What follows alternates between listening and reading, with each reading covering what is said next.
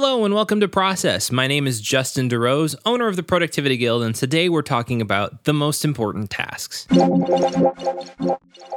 If you've been around the productivity world for any amount of time, you've probably heard about this idea of the most important tasks, or MITs. The idea here is that we focus better if we have an appropriately sized subset of things to work on in a given day. So instead of looking at our task managers with the hundreds of to dos and projects lingering around, we pick a few of those items and set them aside to work on each day. The general idea with the MITs or most important tasks is to pick a set number, usually three, each day and knock these out first. These tasks are those that you've identified as the most important, hence the name. Now, you don't need to pick exactly three each day for this to work. The idea is to keep your list small so that you gain a sense of accomplishment and focus. This is because if your whole day falls apart after lunch, but you still hit your MITs in the morning, you can still rest assured that you've made progress that day. I personally use some facet of this every single day where I go into OmniFocus and I review the lists that I have there. And then I set aside usually three to six tasks that I'm going to work on for that day. Now, I don't limit myself to those six tasks. If I complete those tasks, I'll go back into OmniFocus and choose something else to work on after I do that. Now, a question came up from a guild member, Brian P. How do you pick your MITs each day? This is going to be different for each and every person, but today I wanted to talk about some strategies that you can utilize to help better pick your MITs. The first thing that usually comes to mind to me when I think about important tasks is the Eisenhower matrix. This is a matrix of four quadrants where we're defining the difference between urgent and important. So a, a, task can either be urgent or not urgent important or not important. Based upon those evaluations of the task, a task will end up in one of four quadrants. Quadrant one are your urgent and important tasks. These are things like running a kid to the emergency room because they broke their leg, or you have a business critical outage, such as if you're working in IT, like I used to, a server's down and you can't do anything. And so that's something that all hands need to be on deck for. Everybody needs to be focusing on getting that one thing done. That's a true Q1 urgent and important task. Q2 are your important tasks, but not urgent tasks. These are the ones that are really easy to skip over. Things like exercising, taking care of yourself, uh, spending some time journaling, that project that brings you a lot of life and fulfillment, but there's necessarily no due date on it. These are the ones, like I said, that are easy to ignore, but they're usually the most important tasks that we need to be focusing on because they tend to bring the most long term gains in our lives. Q3 are the urgent tasks and unimportant tasks. These generally are the ones that other people put on our plate. They're the ones where somebody comes by and says, Hey, I really need you to do this for me by next week. So they add a sense of urgency on it. But the question is, like, is it really urgent or is that just an arbitrary thing? Quadrant three tasks are the ones we need to have the most guard about in our lives because if we're not careful, we can be swept up in in other people's urgency instead of defining what our day looks like for ourselves. Lastly, quadrant four are the non important, non urgent tasks. And these are the things that Cal Newport talks about in digital minimalism that we need to get rid of in our lives because they tend to eat up a lot of time browsing around on Facebook, looking on the, the internet, uh, and having low value conversations with people where we're just throwing memes back and forth. You know, it might be fun at the time, and there's not any problem with that, so to say. But we just need to evaluate how much of that to engage in because there's lots more important and other things that we can focus our time on. So, when looking at our important tasks, I think the Eisenhower matrix is an an easy way to at least start to frame put a framework around what's important and what's not. I don't necessarily recommend trying to categorize each of your tasks in your task manager with the Eisenhower matrix because this can fluctuate from day to day. Something might be important and not urgent one day, and the next day it might become urgent because a situation changes in your life. Rather, I recommend just use it as a framework in the back of your mind to help guide your decisions on what to work on for a given day. One way that I like to approach picking my MITs during the day is just using my gut instinct, my intuition. Usually you have a pretty good idea of what's important already and just go with that. I know sometimes I think we tend to overthink the important things in our lives. We but we already know that it's important to take care of ourselves, to exercise. It's important to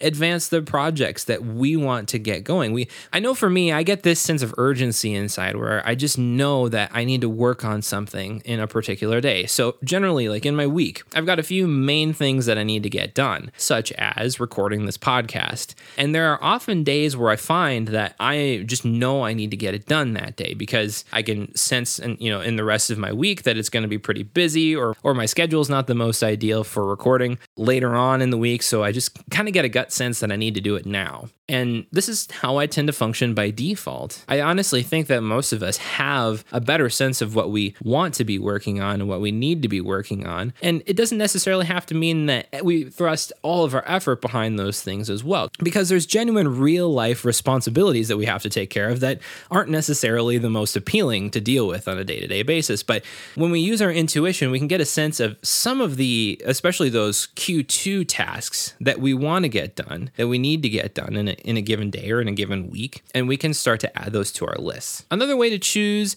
a MIT is simply by due date. This is the obvious one. You know, these would be things that are in your Q1. These are things that need to get done by a specific day and time. So if it's due soon, just crank it out. Another way is by planning. One way to approach this is just to take some time to plan out your priorities for the week and then each day pick something from that priority list or at least a small task from that priority list and focus on that. So, right now I'm working on my Making Sense of Bear course. And one of the things that I'm really trying to do before I start making videos is just get a really good sense of the outline. And so, this week, one of my so this week one of my aims is to work on that outline at least 10 minutes every single day. So that makes it really really easy for me to write down on my MIT list to advance the Making Sense of Bear course outline a little bit today. Another way that you can approach planning is using something like the agile results method. I really like this idea, and while I've trailed away from doing this in particular, I found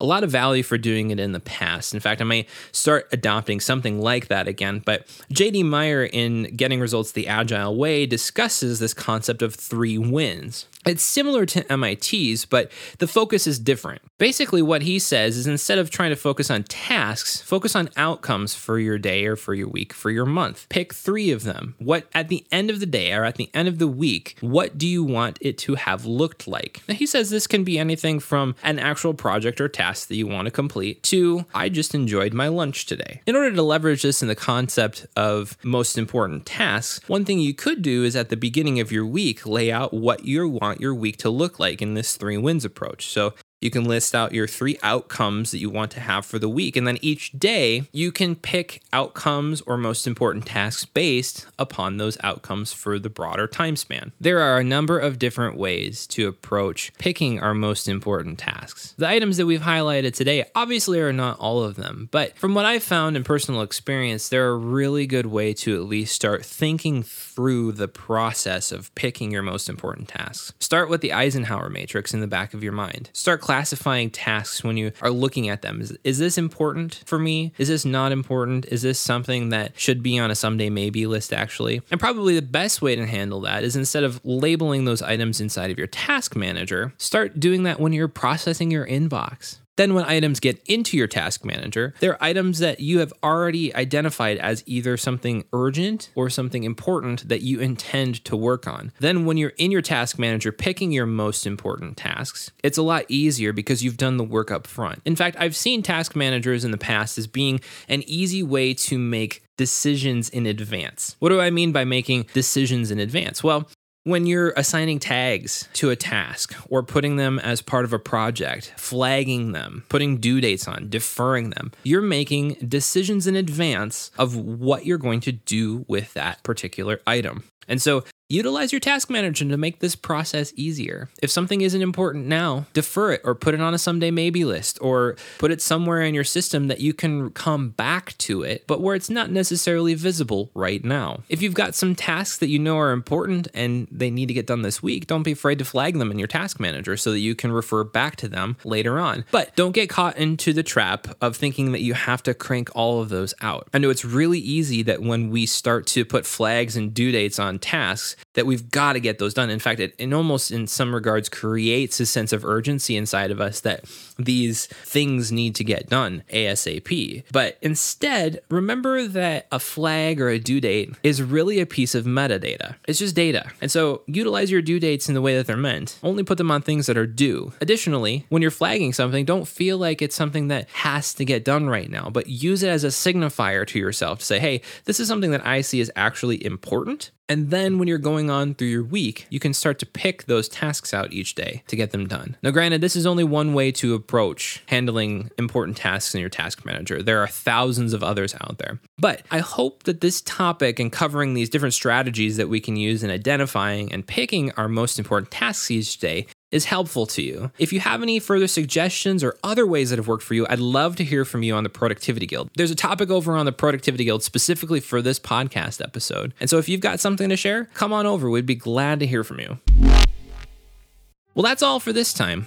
If you want to join in on the discussion for this episode, or you want to connect with others who are in the process of becoming better on their productivity journey, head on over to the Productivity Guild at productivityguild.com. Or if you want to support this podcast and get access to video modules, productivity courses, and more, consider signing up for the Pro membership at the Productivity Guild for just $10 a month. Lastly, if you like this show, rate us on iTunes or recommend us on Overcast. My name is Justin DeRose, and join me next time on Process.